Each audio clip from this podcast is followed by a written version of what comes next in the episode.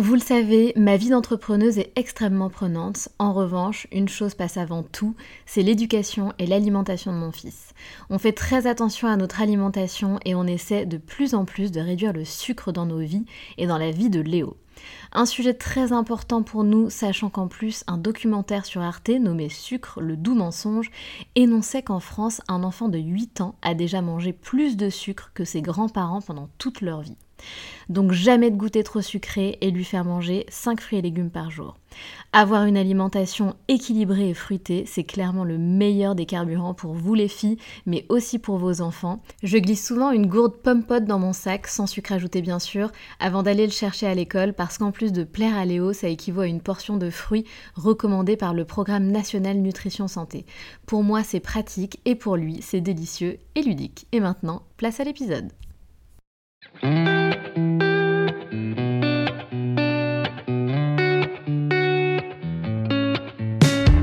Salut, je suis Sandra et je te souhaite la bienvenue sur le podcast qui va te donner envie de réaliser tes projets et même tes rêves les plus fous.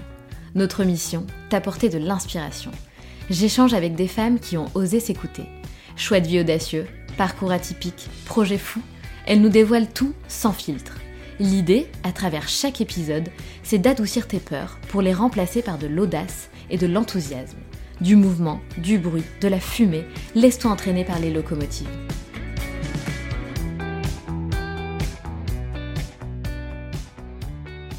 Victoria a 23 ans et c'est la créatrice du podcast Nouvel Oeil.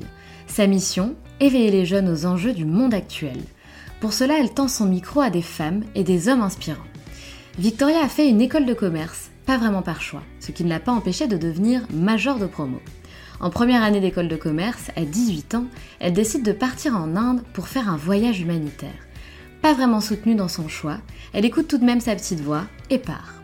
Un voyage qui l'a bouleversée et qui a brutalement remis en perspective son modèle de société. Elle a été confrontée à une autre réalité. Victoria découvre une société qui vit autour du partage et de l'amour. Elle explique d'ailleurs qu'elle ne s'est jamais sentie autant elle-même et aussi heureuse que là-bas. Elle remet alors très vite en question cette notion de réussir sa vie et d'être heureux. Le retour en France a été compliqué, difficile de retrouver sa place et de reprendre des habitudes qui pour elle n'avaient plus de sens. La société nous fait croire que le bonheur réside dans la richesse matérielle, mais la nouvelle génération commence à comprendre que ce n'est en aucun cas la vérité. Cette course au bonheur, à travers la consommation, ne fait que détruire la planète de jour en jour. Les gens en Inde avaient l'air tellement plus heureux, m'a dit Victoria. Et je veux bien la croire, puisque le bonheur vient de l'intérieur de soi et non pas des circonstances extérieures. Il a semblé urgent pour Victoria d'éveiller les jeunes le plus tôt possible pour éviter les burn-out à 30 ans ou à 40 ans.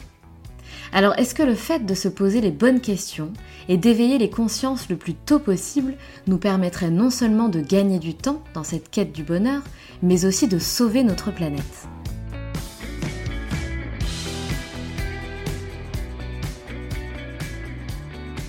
Salut Victoria Salut Sandra, salut à toutes celles et ceux qui nous écoutent. Comment ça va Victoria? Ça va très très bien. J'ai une petite vue sur l'océan là, donc ça peut pas mieux aller. T'es au top. Parfait. Bon, ma chère Victoria, est-ce que tu peux te présenter, s'il te plaît, en quelques mots pour celles qui ne te connaissent pas? Oui, avec plaisir. Alors, j'ai 23 ans et euh, je suis la créatrice du podcast Nouvel Oeil, euh, où chaque semaine, bah, un peu comme toi, j'interviewe une personne inspirante sur son parcours de vie pour apporter des prises de recul aux jeunes d'aujourd'hui euh, j'ai publié un livre euh, en septembre dernier qui s'appelle euh, Ce qu'on n'apprend pas à l'école. Et donc depuis, je porte ma voix aussi lors d'événements, de conférences ou autres pour éveiller un petit peu les jeunes aux enjeux du monde actuel. donc voilà à peu près ce que je fais, après qui je suis vraiment. Bah, une amoureuse de la vie.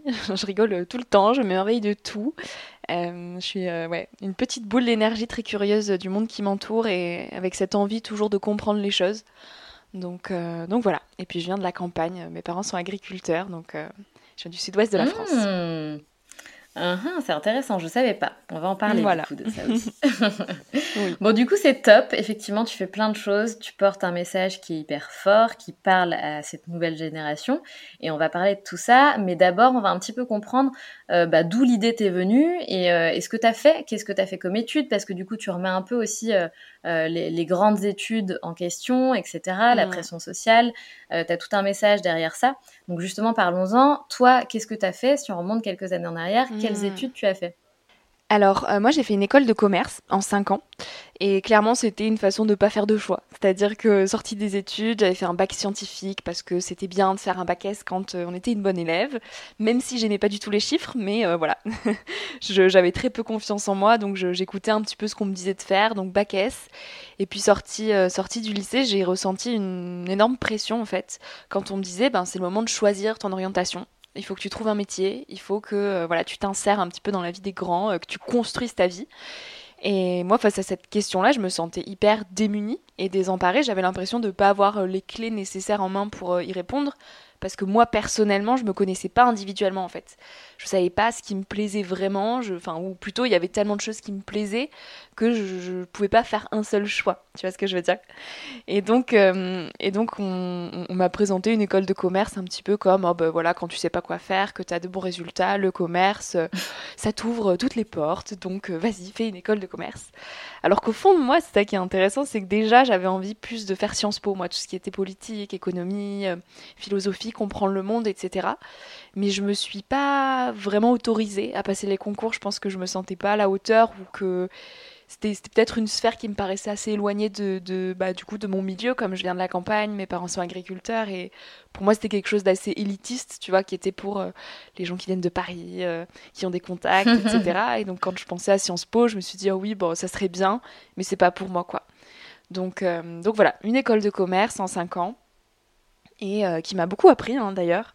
Euh, j'ai compris qu'on pouvait aussi apprendre des choses qui nous plaisaient, après avoir fait beaucoup de, sciences où je n'étais pas du tout à ma place, d'arriver en école de commerce et d'avoir des cours de culture générale, euh, d'économie, ça me plaisait énormément. Et, et du coup, j'avais l'impression d'avoir des facilités. Là où je devais travailler trois fois plus en terminale S, là j'avais juste besoin d'écouter les cours euh, et, j'avais des, super bonnes notes jusqu'à être major de promo, quoi. Et du coup, moi, je me disais, mais. Ah oui Ouais, ouais, ouais. Et, je me disais, mais en fait, euh, oui, on peut faire des choses qui nous plaisent.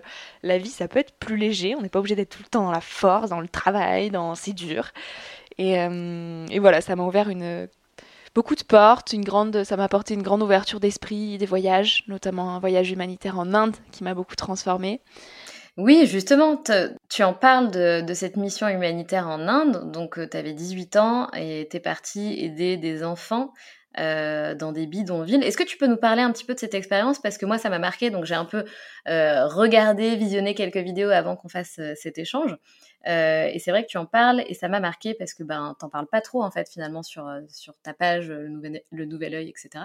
C'est quelque chose que je ne savais pas de toi. Donc pourquoi mm. tu es partie là-bas et qu'est-ce que tu as fait exactement? Euh, Je suis partie sans réel pourquoi en fait. Enfin, j'avais beaucoup de pourquoi, mais j'avais aucune réponse. Et ce qui s'est passé, c'est qu'il y a une, un organisme qui est venu se présenter en amphithéâtre pendant ma première année d'école de commerce, donc j'avais 18 ans.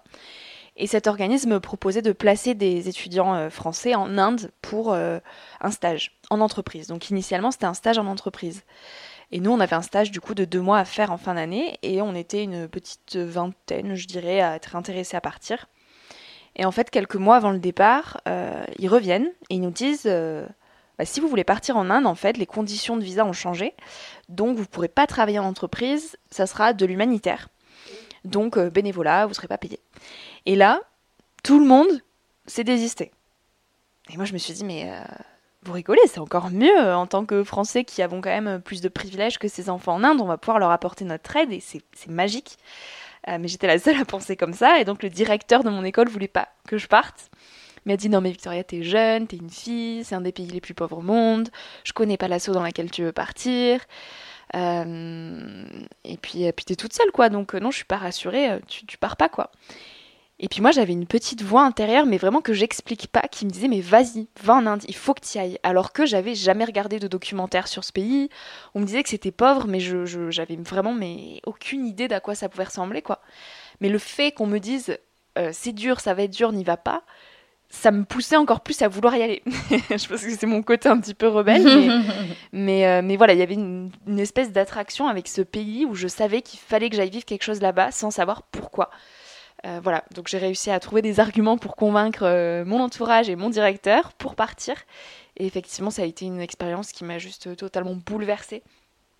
Euh, parce qu'à 18 ans, de, remettre en perspective un petit peu nos modèles de société aussi brutalement euh, qu'en étant immergé dans un pays comme l'Inde où on n'a pas du tout les privilèges qu'on peut avoir en nous en France, donc euh, d'être confronté bah, à d'autres réalités finalement, c'est-à-dire que ces gens-là que j'ai aidés dans les bidonvilles, ils, savent pas s'ils vont manger ce soir, ils n'ont pas toute l'abondance matérielle qu'on peut avoir, mais en fait ils s'accrochent à des choses que nous on a, à mon sens, perdues, qui sont le partage, l'amour. Euh, la compréhension de l'autre, la bienveillance. Et ils sont juste dans l'instant présent. Et j'ai vraiment compris le sens même de ce mot instant présent qu'on entend aujourd'hui un peu partout à tort et à travers. Et je me suis jamais sentie aussi moi-même et aussi heureuse que là-bas, avec ces gens qui n'ont rien. Et je me suis dit, ben, en fait, euh, qu'est-ce que c'est que réussir sa vie? Qu'est-ce que c'est qu'être heureux? Qu'est-ce que c'est que euh, être soi? Et, voilà, toutes ces questions un peu existentielles me sont revenues en pleine figure et, et ça m'a énormément fait grandir, remettre euh, en perspective finalement tout ce que je croyais euh, être ancré euh, bien dans le marbre depuis toute petite. Voilà, cette notion de la réussite, de faire pour faire, de gagner beaucoup d'argent pour être heureux, etc. Moi, j'y croyais, très honnêtement. Hein. je pensais que j'allais faire une grande carrière dans une entreprise, gagner beaucoup d'argent, construire une grande maison avec une belle famille et, et que comme ça, je pourrais être heureuse et impressionner les gens. Et euh, on m'a tellement vendu ce modèle-là partout, à la télé, au pub, à l'école, euh, depuis toute petite, que, euh, que je pensais et je construisais ma vie en ce sens-là. Et en fait, là, à 18 ans, j'ai été juste arrêtée en pleine lancée en me disant non, non, non, attends, fais pas une, une, fausse route, pars pas dans une course infinie au toujours plus qui, qui va t'aliéner, mais pose-toi les bonnes questions maintenant. Et donc, je suis rentrée en France avec toutes ces questions-là, mon gros sac à questions et avec euh, bah, peu de clés pour y répondre, euh, à part euh, les clés que je pouvais trouver en moi-même. Donc c'était très inconfortable. Ça avait vraiment été une période assez compliquée où du coup j'avais du mal à trouver ma place en fait avec les jeunes de mon âge. J'avais du mal à jouer un rôle finalement, tu vois. Donc j'étais très attachée aux réseaux sociaux avant, bah, j'avais plus envie de publier pour publier, j'adorais faire le shopping, bah, j'avais plus envie d'acheter pour acheter je faisais semblant de d'aimer sortir, euh, faire des soirées en boîte de nuit, etc. de temps en temps. J'essayais d'en faire beaucoup plus que de temps en temps parce que je croyais que c'est comme ça que j'allais être euh, intégrée, mais finalement j'ai compris que non. Je préférais lire ou passer un bon repas avec euh, des personnes plus âgées un samedi soir. Donc voilà, j'ai appris à m'accepter, ça a été un long chemin, mais, mais ça a été tellement salvateur et, et voilà. bah bravo, c'est vrai que l'Inde c'est quand même pas un pays, euh, un voyage simple entre guillemets, c'est quand même un voyage qui est bouleversant. Euh, moi, j'ai toujours voulu partir en Inde, mais j'ai jamais osé en fait. Je, je, crois que j'ai eu peur de voir des choses que que je voulais pas voir en fait, tout simplement. Hmm. Euh, et il y a une phrase que tu as dit lors d'une de, tes interviews, et c'est ce que tu dis, hein, c'est qu'en gros, tu as, as, trouvé là-bas des enfants qui, qui étaient pas riches en fait matériellement, euh, enfin non pardon, qui étaient justement hyper riches intérieurement, alors qu'ils étaient hyper pauvres matériellement. Euh, et c'est ça en fait qu'on retrouve souvent. Euh, et c'est pour ça, si tu veux, qu'il y a beaucoup de changements de vie dans tous ces jeunes qui ont plus rapidement compris, donc qui viennent de milieux plus aisés, parce qu'ils ont plus rapidement compris que le fait d'être riche, que d'avoir une situation, que d'avoir un bon CDI, mm. c'est pas ça qui nous rendait heureux. Et c'est pour ça qu'aujourd'hui, à cette génération de, enfin en tout cas c'est surtout cette génération de milieux un petit peu plus aisés qui va euh, changer de vie, comprendre en fait que le bonheur se trouve ailleurs plus rapidement que ceux qui n'ont pas encore compris, atteint cette situation, ce, niveau de matériel, de richesse euh, matérielle en fait.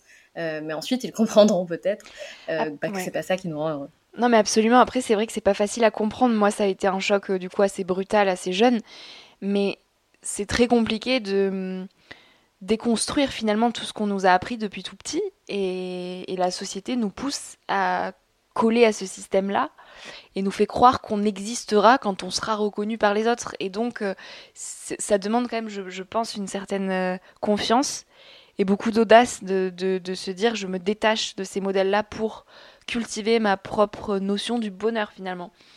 Euh, parce que en fait, le système s'auto-entretient, c'est-à-dire que quand on ne se connaît pas personnellement, euh, ben, on va plus savoir à tendance à coller à ce que les gens veulent de nous, à ce qu'on nous présente comme être le bonheur, donc à acheter. Et puis voilà, c'est des petits plaisirs éphémères. Donc euh, on ressent quand même, voilà, quand on a une nouvelle robe, qu'on se sent belle dans cette robe, ça, gonfle un peu notre, notre confiance. Donc euh, on a envie de recommencer. Et puis pareil pour euh, les stories, quand on voit qu'il y a des likes, etc. Et donc c'est un peu une course en fait. Et c'est très compliqué d'arrêter cette course et de, la, de, dérouler un petit peu cette roue dans l'autre sens quand nous-mêmes on n'a pas confiance en nous. donc parfois on est conscient mais être conscient, ça suffit pas. C'est-à-dire que après, il y a les actions derrière qui demandent beaucoup, beaucoup de courage, de persévérance et de. Euh, ouais, c'est, je pense, un travail de longue haleine aussi. Quoi. Moi, ça a mis du temps à se déconstruire et, et, c'est hyper inconfortable parce que tu as l'impression aussi un peu d'avancer à contre-courant, tu vois. Tu as, plein de monde qui te, qui, qui, qui, te font comprendre cette différence-là. Tu vois, je sais pas si c'est, si j'arrive vraiment à m'exprimer, mais tu, sens que tu fais pas comme tout le monde en fait, tu vois. Donc euh, au début c'est hyper inconfortable, après tu te rends compte que du coup tu tu vas attirer plus ce que tu émanes, ce que tu ressens, etc. à toi. Donc tu vas rencontrer des personnes qui sont dans la même vibration et qui euh, euh, cultivent aussi plus la sobriété, qui se sont, enfin, qui ont compris, qui ont eu ces prises de recul là, etc. Donc tu te fais des amis un entourage qui, qui colle avec ces valeurs là. Mais il y a quand même un petit battement entre ces deux moments où euh, bah, toi tu quittes finalement cet ancien monde et ces personnes que tu croyais être des amis qui ne le sont pas forcément. Euh, t'as un petit moment de battement, voilà, t'es seul et t'es là, ok, qu'est-ce que je veux, qu'est-ce que la réussite, qu'est-ce que si, qu'est-ce que ça. Et après, tu commences à attirer à toi les gens euh, qui te ressemblent, mais, euh, mais ça demande du temps, en fait, beaucoup de temps. Et, Bien sûr. c'est pas facile. Mais en plus, à ton ouais, en plus, en plus, c'est ça, c'est que. Parce que toi, t'as 23 ans, tu, tu viens d'être diplômé, donc c'est des, des, personnes qui n'ont pas encore compris ce que toi tu as compris, parce que t'es quand même hyper jeune pour avoir déjà fait ce, ce, cheminement et en arriver à, à, cette conclusion, en fait. Euh, et c'est pour ça que tu ressens un décalage. Alors que moi, qui ai euh, bah, 30 ans, allez, 30, 33 ans d'ici quelques jours. Plus, 10 ans de plus, pas d'anniversaire en avance. Donc 10 ans de plus, c'est vrai que ben je, je, je, côtoie énormément de gens qui ont déjà, qui sont arrivés à cette conclusion-là parce que ils sont passés par le CDI, ils sont passés par le job à responsabilité où tu travailles comme un chien et tu gagnes pas beaucoup, ils sont passés par la vie parisienne et c'est des gens qui, comme moi, en pouvaient plus mm. et du coup on, on a fait cette conclusion-là. Mais, en fait, c'est ça que j'ai compris aussi, c'est qu'en rentrant de, ce voyage en Inde, il y a plein de paradoxes qui m'ont sauté aux yeux. Euh, que je ne voyais pas avant. C'est-à-dire que quand je suis arrivée euh, euh, dans les villes et que j'ai vu ces gens tout le temps arriver, les yeux sur, sur le téléphone, et qui me semblaient en fait moroses. Tu vois, j'avais vu des gens tellement heureux en Inde que la, morosité des gens en France me sautait aux yeux, tu vois. Je me disais, mais on se, se dit plus bonjour, euh, j'ai l'impression que tout le monde subit un peu sa vie, ce modèle de métro, boulot, dodo, et ça nous rend pas heureux, en fait. Et, euh, et donc ça, ça m'a permis de comprendre que effectivement il y avait de plus en plus de burn-out, que les gens suivaient un schéma euh, depuis, depuis la tendre enfance, parce que c'est inconfortable de se remettre en question, et qu'on leur a toujours dit de cocher toutes ces cases-là, et que donc ils se les ont ils les ont cochés sans vraiment questionner le sens de tout ça. Et c'est à 40 ans, une fois qu'ils ont tout ça, qu'ils se disent Ok, j'ai tout. Euh, on m'a toujours dit que c'est quand j'aurai tout ça que je serai heureux hein, ou, heureuse, et en fait, c'est pas le cas. Donc aujourd'hui, je suis en quête de sens. Et moi, je me suis dit ben, S'il y a autant de burn-out et de personnes qui se remettent en question à 40 ans aujourd'hui, ça veut dire qu'il y a eu une carence à un moment donné, au moment de choisir son orientation ou de prendre son premier job ou autre. Ça veut dire qu'il y a des questions qui n'ont pas été euh, traitées ou qu'on n'a pas osé voir et questionner. Euh, et, donc c'est un peu là aussi que j'ai eu ce déclic de me dire, ben, ça veut dire que c'est dès le plus jeune âge qu'il faut se poser ces questions du sens en fait. C'est dès le plus jeune âge qu'il faut apprendre à se connaître. C'est dès le plus jeune âge qu'il faut que euh, on nous mette dans les cahiers d'école euh, ce que c'est que bah, philosophie, philosopher sur le sens de tout ça, ces questions existentielles, qu'est-ce que qui je suis moi, pourquoi je suis là, qu'est-ce qui me rend heureux, qu'est-ce que la réussite? Et c'est pour ça que, j'ai développé tous mes projets finalement. C'est pour essayer d'éveiller ces consciences-là dès le plus jeune âge et de nous, nous, nous mettre un petit peu euh, ces graines dans l'esprit qu'on n'entend pas ailleurs, quoi. Ou très peu, de plus en plus, mais, mais très peu quand même. Moi, c'est des choses que j'aurais aimé qu'on me dise beaucoup plus tôt, tout ça et que j'ai pas eu le sentiment d'avoir eu, que j'ai appris du coup euh, malgré moi au fil de rencontres, euh, de, ces expériences, euh, du fait aussi que naturellement je m'entoure de personnes plus âgées, où du coup bah, j'ai compris plus ces questionnements-là avec un temps d'avance. Mais quand on n'a pas eu ces chances-là ou cette personnalité que je peux avoir, c'est pas, pas évident quoi. Donc c'est pour ça que j'ai voulu transmettre tout ça, que j'ai voulu créer mon podcast, que j'ai écrit mon livre et que je fais tout ce que je fais aujourd'hui quoi. Pour éviter les burn-out à 40 ans. Exactement. Et c'est marrant, donc je veux rebondir quand même sur, sur plusieurs choses euh, que tu as dit.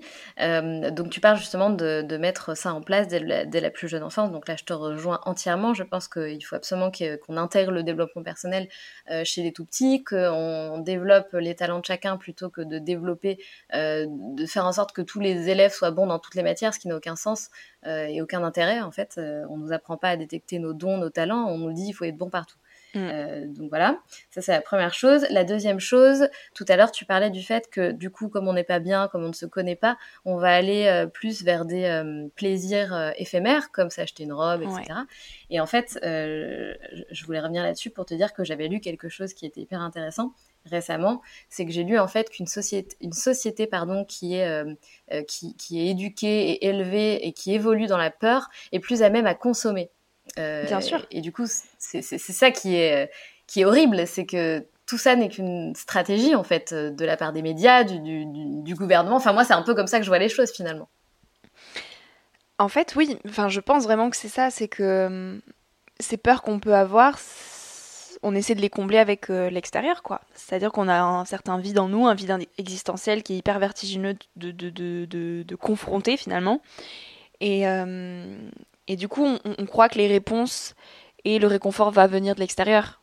Et en fait, c'est un peu du coup le chat qui se mord la queue tout le temps parce que non, au contraire, ça alimente encore plus ses peurs, etc. Parce que on nous fait croire qu'on a besoin de beaucoup pour être heureux et donc, ben, il faut avoir beaucoup d'argent pour acheter beaucoup, il faut beaucoup s'entourer pour jamais être seul et c'est toujours, bah, finalement un cercle hyper vicieux qui qui, euh, qui, nous enferme beaucoup, je pense, et qui cultive d'autant plus ses peurs, alors que quand on, on prend un peu du recul sur tout ça, qu'on s'en éloigne, et qu'on ose un petit peu juste se poser avec soi-même et prendre des moments pour soi euh, de méditation ou d'introspection, bah, on se rend compte que euh, le matériel c'est pas pas spécialement ce qui va répondre à, ces questions-là, ni les autres non plus d'ailleurs. On croit que ça va être un copain, une copine, un amoureux, une amoureuse qui va savoir pour nous ce qui va se passer dans notre vie dans 5 ans, mais en fait personne ne le sait quoi. Donc euh, je pense qu'on gagne beaucoup de temps à, à, se poser les bonnes questions assez tôt et à oser euh, bah, questionner un petit peu qui on est quoi. C'est vertigineux de fou comme question, mais, pour moi c'est la base de tout en fait, vraiment. Et on devrait commencer par nous apprendre ça à l'école plutôt que les maths. Je dis pas qu'il faut pas nous apprendre les maths, mais en fait déjà la base de qui tu es toi, pourquoi tu es là, c'est la base. Parce que quand on se connaît, bah, on va beaucoup moins porter d'attention au regard des autres. On va moins attendre finalement des autres qui nous renvoient peut-être des choses qu'on n'a pas osé euh, trouver en nous quoi. Et, euh, et donc on, je pense qu'on a des relations beaucoup plus saines, à la fois avec les autres, à la fois avec nous-mêmes et à la fois avec le monde.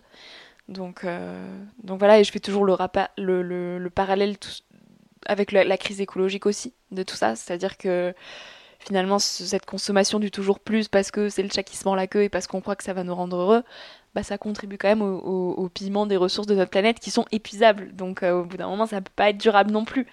Euh, et on voit aujourd'hui qu'on arrive à nos fins, donc c'est plus vraiment toute notre façon de repenser le monde qui, est à questionner, quoi. Mm, tout à fait. Et d'ailleurs, euh, lors d'une de tes, euh, de tes conférences, euh, tu parlais justement de ça, euh, et j'ai vu que tu, tu, as posté ça sur son, ton Instagram. Hmm. Euh, tu t'en es pris plein la tête par, euh, par un, une personne qui t'a dit que c'était une attitude d'enfant gâté occidental. Hmm. Ouais. Hmm. Oui, mais ça arrive souvent. Ouais, c'est sympa, c'est sympa. Mais ça arrive souvent parce que, oui, du coup, je, je, donne de plus en plus de conférences pour porter ces messages-là, parce que pour moi, c'est juste indispensable de, de prôner la sobriété aujourd'hui. Et, donc j'essaie de le faire beaucoup. Et c'est vrai que ça dérange euh, des personnes qui n'ont jamais ou qui, qui peut-être ont questionné mais qui euh, en fait ça les dérange d'être de remettre en question tout le modèle qu'ils ont suivi depuis euh, toute leur vie. Parce que là en l'occurrence c'était quelqu'un qui avait je pense 65 ans 70 ans. Et j'étais en train de lui dire bah t'as couru après toute ta vie. Et finalement est-ce que ça t'a rendu heureux? Oui non. Peut-être qu'il s'est rendu compte que non et j'ai 23 ans et du coup je pense oui, puis t'as 23 ans. Il, devait le prendre personnellement en disant mais qu'est-ce qu'elle qu jeune de 23 ans, jeune à me donner des leçons. Euh, enfin, elle a rien compris à la vie quoi, tu vois. Bien sûr. Et, euh, et du coup il a, il a, essayé de me piquer en me disant ben ouais c'est une attitude d'occidental quoi. Et moi je me suis dit ok en fait non c'est justement le, le, problème il est là, c'est-à-dire que quand on a des attitudes d'occidentaux qui se remettent pas en question c'est ça qui euh, entretient le système et qui fait qu'il y a de plus en plus de pauvreté et qu'on direct de plus en plus la planète. Donc il faut justement des gens d'Occident qui osent remettre ce système en question et qui osent porter leur voix pour éveiller les consciences. Parce que si on le fait pas, ben, on va juste continuer à se mordre la queue. quoi. Et, et donc j'ai essayé de, voilà, de lui répondre assez gentiment, même si je, enfin, pour moi ça, ça, ça, bouillonnait, mais je me suis dit il faut pas rentrer, il faut pas rentrer dans la confrontation parce que ce monsieur-là finalement, euh, il, a juste projeté sur moi euh, des, peurs qu'il avait en lui ou des choses qui le dérangeaient et, donc j'ai tout fait pour pas le prendre personnellement, mais euh, mais je l'ai invité, tu vois, à venir en parler à la fin, à être dans le dialogue et il est même pas venu quoi. Donc c'est juste quelqu'un qui voilà qui avait envie de décharger son sac sur moi, il l'a fait et puis il est parti. Mais, euh, mais je pense que le soir, euh, enfin j'espère, que le soir dans son lit, il y a réfléchi et, que j'ai planté euh, une petite graine. Après, on verra. Hein, mais... mais forcément, ça dérange. Tout ce qui tout ce qui est pas dans les clous et quand on ose un peu porter sa voix et, et, des messages qui, qui vont à contre-courant, forcément, il y a des gens qui sont pas d'accord. Et ça fait partie du jeu, quoi.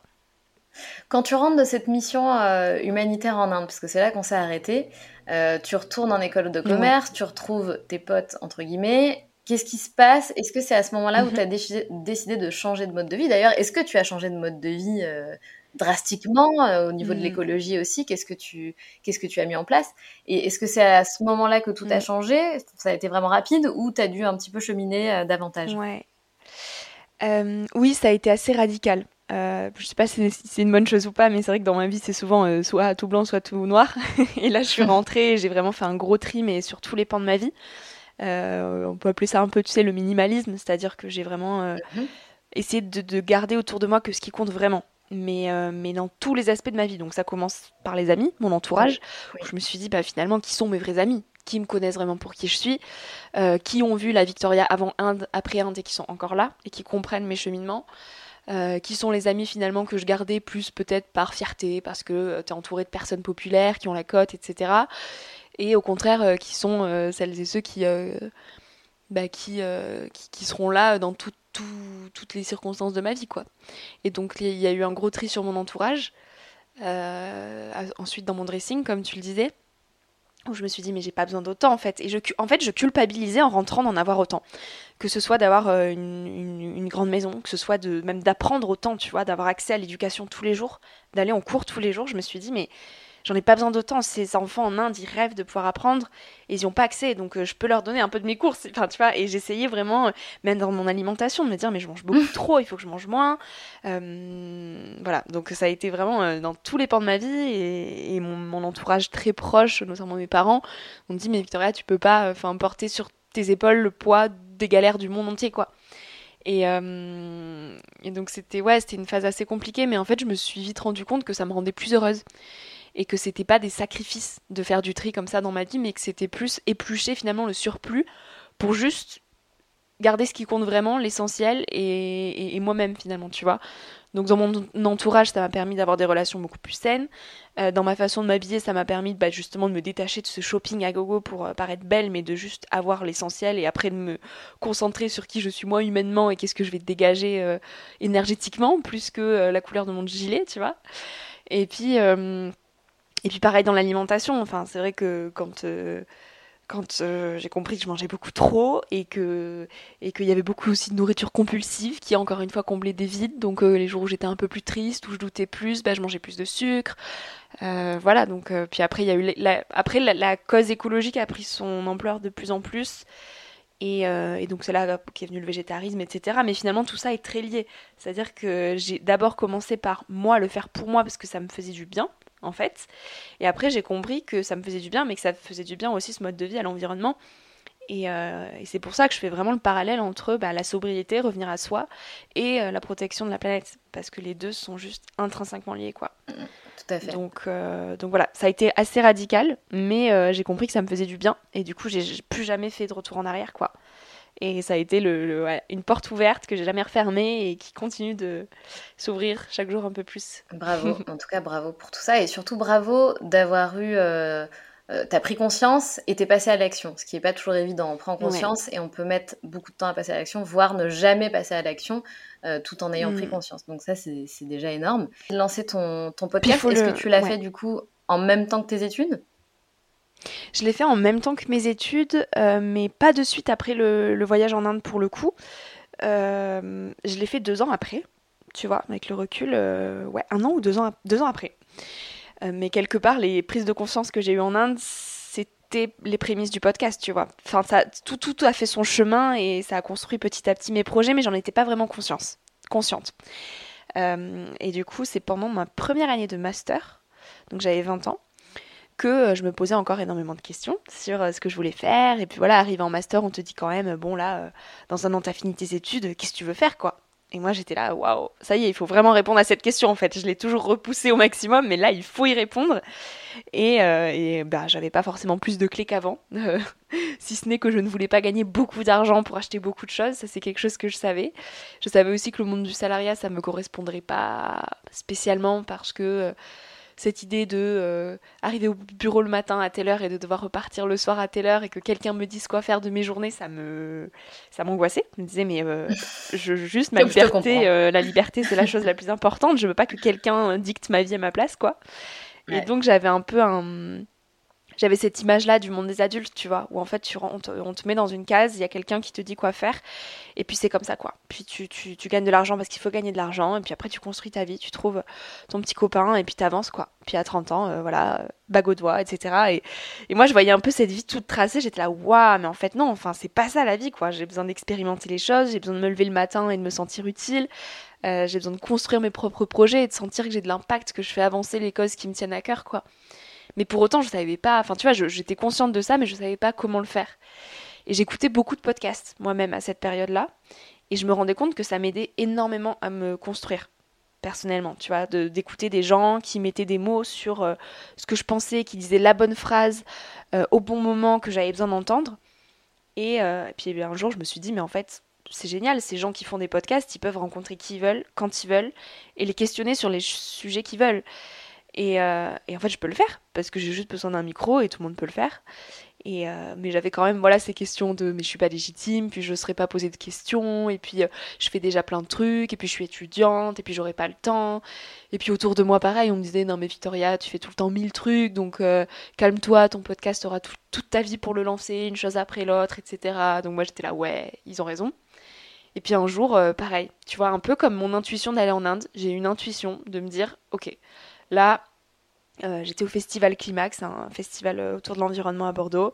Il y avait Pablo Servigne, qui est euh, un collapsologue. Donc la collapsologie, c'est l'étude de l'effondrement du vivant, mmh. quelque chose de très chouette. et donc Pablo Servigne était à ouais, 5 mètres de moi, à peu près. Et je l'ai vu et ça a fait deux tours dans ma tête. Je me suis dit, mais c'est le moment en fait. Va lui, va lui proposer une interview. Go. Et euh, j'ai essayé de pas me poser plus de questions que ça. J'ai eu comme un élan d'enfant, tu sais, les enfants qui font les choses spontanément sans se poser de questions. Bah là, c'était ça. J'y suis allée, je lui ai présenté mon projet que finalement je me présentais à moi-même en même temps que je lui présentais parce que je l'avais jamais vraiment mûri, réfléchi, tu vois. Et euh, il a accepté euh, l'interview. Et du coup, un mois après, j'avais mon rendez-vous avec lui dans mon agenda et c'est là que je me suis dit ok alors qu'est-ce que j'ai fait? Parce que du coup maintenant euh, bah, il faut que j'achète du matériel il faut que je me renseigne sur comment faire un podcast et ci et ça.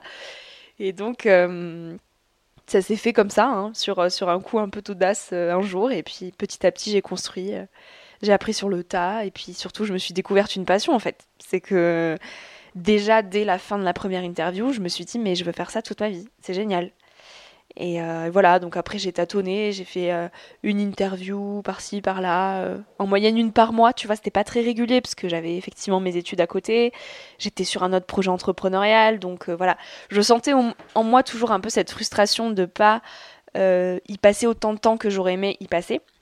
Moi j'avais envie vraiment de chaque semaine sortir un épisode, rencontrer plein de gens, etc. Mais je pouvais j'avais pas le temps. Ça prend du temps. Et, euh, et c'est vraiment, euh, ça prend beaucoup de temps. Et, puis moi, je me déplace toujours, tu vois, pour rencontrer mes invités. Je vais vraiment chez eux à leur rencontre.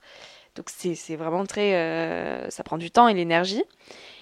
Et en fait, c'est pendant le premier confinement, du coup, que je me suis, comme pour beaucoup, je pense, remise en question et que je me suis dit, ok, qu'est-ce qui vraiment te plaît? Qu'est-ce qui t'anime le plus dans ce que tu fais au quotidien? Et donc, où est-ce que tu as envie de mettre ton énergie finalement? Et c'est là que euh, je me suis dit, bah, le podcast. En fait, c'est juste évident que ce soit le podcast. Et euh, du coup, j'ai laissé un peu de côté les autres projets qui m'animaient moins. Et j'ai laissé plus de place pour le podcast. Et j'ai commencé à sortir un épisode par semaine. Et, voilà. Et c'est là que, que tout est parti. Enfin, ça s'est fait petit à petit, hein, mais c'est vraiment à partir du moment où je me suis mis un cadre et une régularité sur la publication des épisodes et que j'ai laissé aussi l'espace nécessaire dans ma vie pour que je puisse bien le développer que les choses se sont construites, quoi. Donc officiellement, j'ai vraiment commencé à mettre full énergie sur mon podcast il y a deux ans. en, en juin 2020. Quoi. D'accord, ok. Je pensais que tu... Euh, c'est marrant, tu vois, je savais pas que tu avais commencé euh, il, y a plus de, il y a plus de deux ans en fait. Donc ça, c'est quelque chose que je découvre. Si. Moi, ce que je me mm. rappelle, je sais plus pourquoi je suis tombée sur, euh, sur ta page ou peut-être sur un groupe de podcasteuses, bref.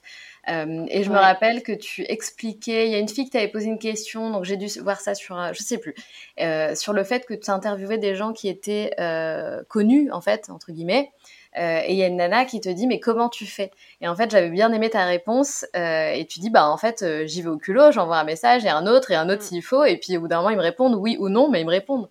Mm. Et c'est mm. bien, tu avais déjà le, tu vois, le bon état d'esprit de te dire bah en fait j'y vais et puis si c'est un non c'est pas grave, si c'est un oui ben c'est génial. Et du coup, tu as ouais, bah en fait, je me dis toujours euh, exactement. Mais ça, j'essaie de le d'appliquer cette règle entre guillemets un peu euh, partout dans ma vie. C'est-à-dire que je me dis toujours, bah si je devais mourir demain, euh, qu'est-ce que j'aurais voulu voir ou qu'est-ce que j'aurais voulu faire, tu vois? Et, et, aussi quel film j'ai envie de défiler quand j'aurai 80 ans, que je serai dans mon lit, bah dans une maison de retraite ou eh ailleurs, et que je, je défi ferai défiler ma vie. Est-ce que j'aurais envie de voir, bah, finalement, c'est un petit peu ces coups d'audace où du coup c'était hyper incertain, c'était l'inconnu, ça m'a fait peur, mais au moins bah, je sais ce qui s'est passé derrière? Ou est-ce que bah, j'ai laissé prendre euh, mes peurs prendre le dessus et j'ai suivi, euh, suivi ce qui était certain et au final c'était prévisible quoi? Et, euh, et, du coup, bah là, c'est pareil. Je me dis, mais ces gens-là, au pire, ils me disent non. Donc, j'aurais pas le regret de pas les avoir contactés. J'aurais pas, pas les regrets de pas avoir forcé les relances, etc., de m'être donné les moyens de le faire. Et, et puis, s'ils répondent, tant mieux. S'ils répondent négativement, bah moi je suis fixée. Et s'ils répondent pas, bah je vais jamais les rencontrer. Donc en fait, ils peuvent penser que je suis chiante, que j'envoie trop de mails, que si, que ça. Si je les rencontre jamais, je, m'en fiche, tu vois. Bien sûr. Et donc je me dis, qu'est-ce qui peut m'arriver de pire? Bah qu'ils me disent non. Donc euh, au pire, il me dira non et je suis fixée. Exactement. Et, euh, et du coup, c'est pour ça que j'y vais, j'y vais au culot, quoi. Et tu as interviewé euh, Fabrice Midal, entre autres. Hein, il y, a, beaucoup d'autres personnalités sympathiques. Mais, mais génial. Enfin, moi, je l'adore. J'adore ses livres. J'adore sa manière de, de, penser la méditation, de, de dire les choses. j'adore. J'ai, pas écouté encore cet mm. épisode, mais, mais du coup, ça doit être cool de le rencontrer.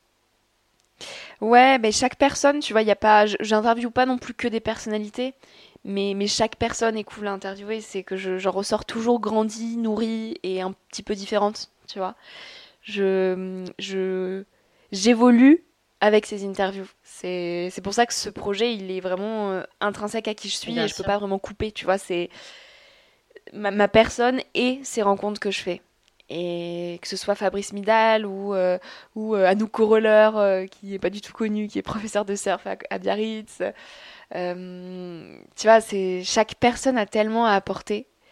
Et, euh, et, ça peut être même toi, tu vois. Je, crois vraiment en ce, cette particularité qui est en chacun de nous. Tu vois, on a tous un parcours de vie qui est inspirant à sa manière. Il suffit juste de, bah, de s'intéresser profondément aux gens, je crois. Tu vois, et ça, c'est ce que ce qui manque au journalisme traditionnel, c'est qu'on pose des questions plus pour faire le buzz, des questions qui, qui voilà, sur des, des sujets d'actu, etc., qui, qui vont capter l'audience mais il y en a très peu qui se concentrent euh, sur la personne, juste sur la personne en fait, pas sur ce qu'elle fait, mais sur qui elle est, pourquoi elle en est là.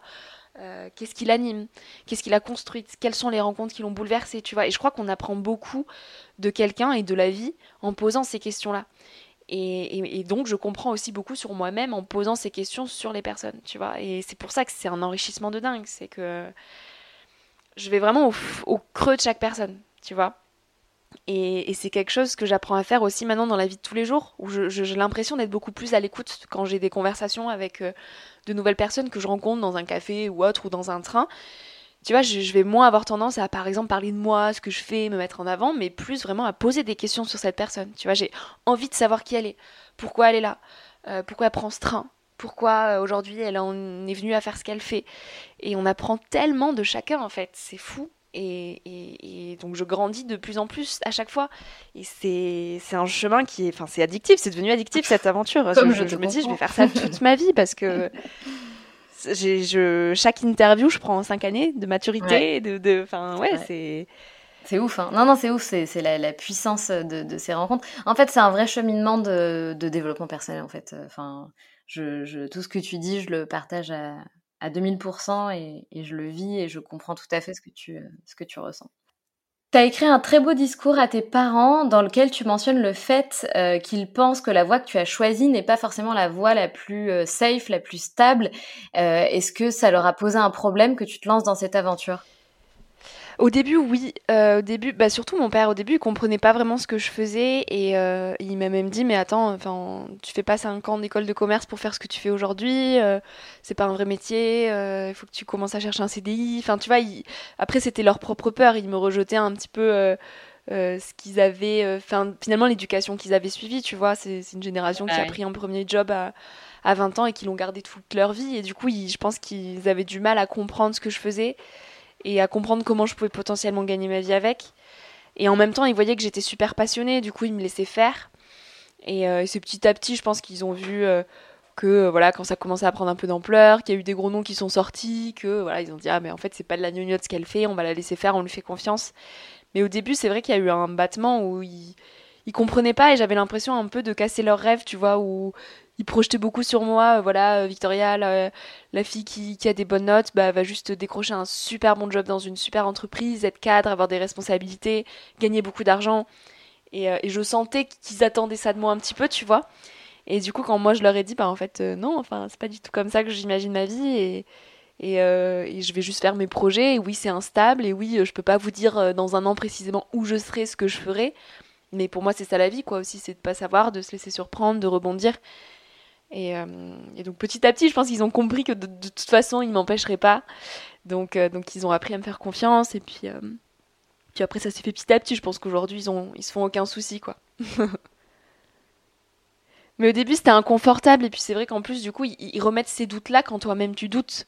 Tu vois parce que bah, typiquement le, jour où je me suis dit j'arrête mes projets euh, un peu plus stables, euh, je me remets en question, j'ose mettre plus d'énergie dans mon podcast même si je sais pas où ça va m'amener ou finalement le jour où j'ai osé me faire confiance et écouter ce qui me plaisait profondément et que j'ai laissé de côté les projets beaucoup plus stables qu'on attendait de moi, bah, moi j'étais un peu euh, hyper ben, pas confiante quoi. Je me dis mais qu'est-ce que je fais? Est-ce que je fais le bon choix? Euh, Est-ce que je ferais pas mieux de faire comme tous mes camarades, à trouver euh, un emploi stable et puis juste à construire ma vie finalement? Est-ce que je ferais pas mieux de laisser ces questions de côté? Parce que c'est c'est chiant de se poser tout le temps de questions et puis euh, et puis on me, on me, montre que c'est pas normal. Enfin tu vois et, du coup quand en plus tes parents te disent mais t'es sûre là Victoria attends quand même Enfin, euh, puis il faut cotiser pour sa retraite, et puis ci, et puis ça. C'est hyper inconfortable. Parce que du coup, t'es là, bah ouais, bah du coup, je doute encore plus. Je sais, merci, mais bon, euh, laissez-moi faire ma vie, en fait. Donc, euh, donc ouais, non, faut passer un petit cap aujourd'hui. Ouais, ouais, ouais. Mais bon, aujourd'hui, je suis très contente de m'avoir fait confiance. Je pense qu'ils sont heureux aussi. Donc, comme quoi, il faut savoir. Enfin, faut apprendre à s'écouter, mais ça demande beaucoup de courage, ouais. Et tu interviews quand même la plupart du temps, donc comme tu le dis, des personnes qui, ont, euh, qui, ont un, qui sont mûres, qui ont un certain âge, qui ont déjà un, vécu, c'est marrant. Euh, tu interviews très peu de, jeunes personnes en fait, euh, quelques-unes, euh, mais très peu, c'est rigolo. et du coup, tu, qui tu cibles, enfin ta mission en fait à travers le Nouvel Oeil, c'est qui? C'est des jeunes de ton âge? Ma cible, enfin initial, c'était ça, c'était toucher la jeunesse. Et donc je me suis dit bah il faut aller euh, tendre mon micro à des personnes qui justement ont passé leur jeunesse et qui ont tiré euh, plus ou moins des leçons de leur vie euh, au fil de voilà des, échecs qu'ils ont pu avoir, des réussites, de, des, leçons que la vie a pu leur transmettre tout simplement, pour que nous, bah, en tant que jeunes qui se construisons, on puisse pêcher un peu ce qui nous parle et nous aider à nous construire au travers des, parcours de ces personnes-là. Donc c'est une forme de transmission en fait. Et puis en fait, plus j'avance, plus je me rends compte qu'il y a de plus en plus de personnes qui ont entre 30 et 40 aussi, qui écoutent le podcast, qui sont dans cette quête de sens, qui se remettent en question, qui, comme on le disait tout à l'heure, voilà, ont coché toutes les cases et qui sont en mode burn-out, je remets tout en question et qu'est-ce que je fais ici, tu vois? Et finalement, bah, le retour de ces personnes-là, euh, ça parle autant à des personnes de 35 ans que de 20 ans. Et, euh, et puis après, euh, donc oui, au tout début du projet, j'ai interviewé beaucoup de personnes âgées, maintenant moins. Parce que euh, finalement, je, me rends compte qu'on peut avoir 25 ans et déjà avoir vécu mille vies et avoir des choses incroyables à transmettre. Exactement. Donc, non, non, j'ai de plus en plus de personnes jeunes. Hein. Je me limite pas, en fait. C'est, tu vois, j'ai eu des personnes de 20 ans. Enfin, 20 ans quand je les ai faites, donc aujourd'hui plus 22 ou 23. Mais, mais je, je, me, je, je me limite pas aux personnes plus âgées. Aujourd'hui, j'essaie de toucher un maximum de personnes. Bon, en tout cas, t'es toute jeune, t'as déjà fait plein de choses, euh, t'as ton podcast, t'as lancé un livre. C'est quand même assez fou de, de lancer un livre. Euh, t'as 23 mm. balais, euh, t'as déjà un livre. c'est hyper cool. Mm. Comment t'as comment as fait euh, pour écrire ce livre? Ça t'a pris longtemps? De, de quoi est-ce que tu parles? Mm. Enfin, j'imagine que ça résume un peu tout ce qu'on vient de dire. Donc le titre, c'est ce qu'on n'apprend pas à l'école. Qu'est-ce que tu partages en fait à travers ce livre? Mais tu vois, on, croit souvent que j'ai écrit le livre euh, après le podcast. Enfin, que le projet du livre est arrivé après le podcast. Je sais pas si toi, tu avais ce sentiment-là aussi. Eh ben oui, ouais. tout à fait. Et en fait, c'est, tu vois, le, livre, c'est le début de tout.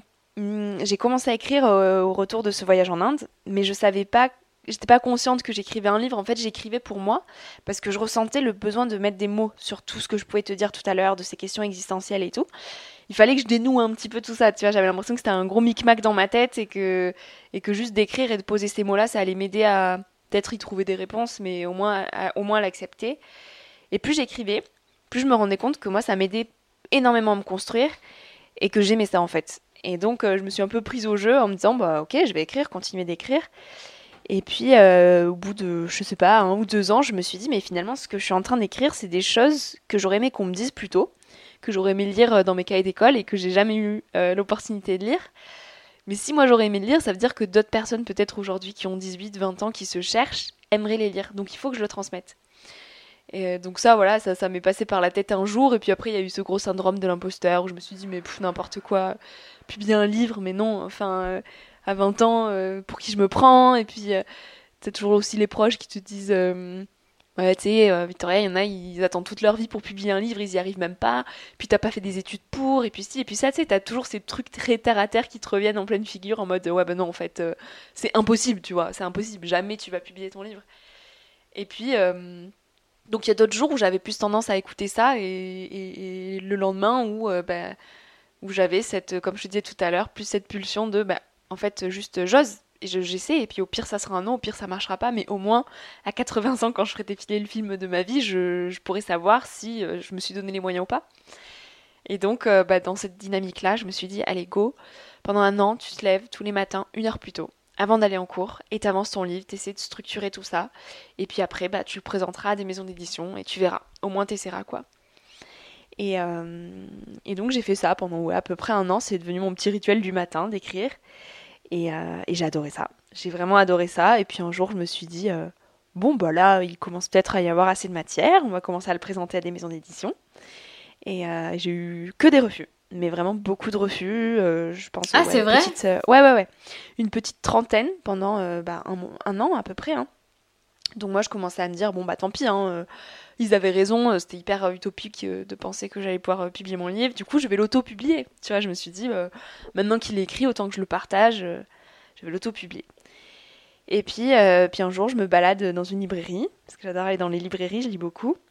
Et là, je tombe sur un livre qui, je sais pas, ça, ça, il me tape à l'œil, et je le prends, et je vois que c'est une maison d'édition qui s'appelle Kiwi. Donc déjà, le nom, je me dis, oh, c'est original. Je commence à le feuilleter, et je vois qu'il est mis en page d'une façon particulière, tu vois, qu'on n'a pas l'habitude de voir. Je voyais qu'il y avait une vraie intention derrière, euh, enfin qu'il y avait eu vraiment un, travail de rendre ce livre, pas juste un livre, mais un objet qui parle et qui corresponde à la personnalité de l'auteur. Enfin, je me suis dit, waouh, c'est beau.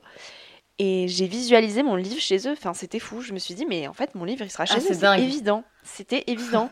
et donc, le soir même, j'ai envoyé mon manuscrit. Et euh, bah, je crois trois semaines après, euh, j'ai eu un retour positif, quoi. Donc, euh, comme quoi, euh, tu vois, euh, je me suis dit, mais jusqu'au bout, il faut tenter parce que en un an, avec tous les refus que j'ai eus, mais j'avais mille et une raisons de me dire, mais, mais, en fait, non. Enfin, pour qui tu te prends? Jamais tu vas publier ton livre. Enfin, reste, reste tranquille, quoi. Et, en fait, si, tu vois, il faut, persister. Merci beaucoup Victoria pour ton témoignage, c'était super de te recevoir. On a un petit rituel dans le podcast des locomotives, c'est que je pose deux petites questions.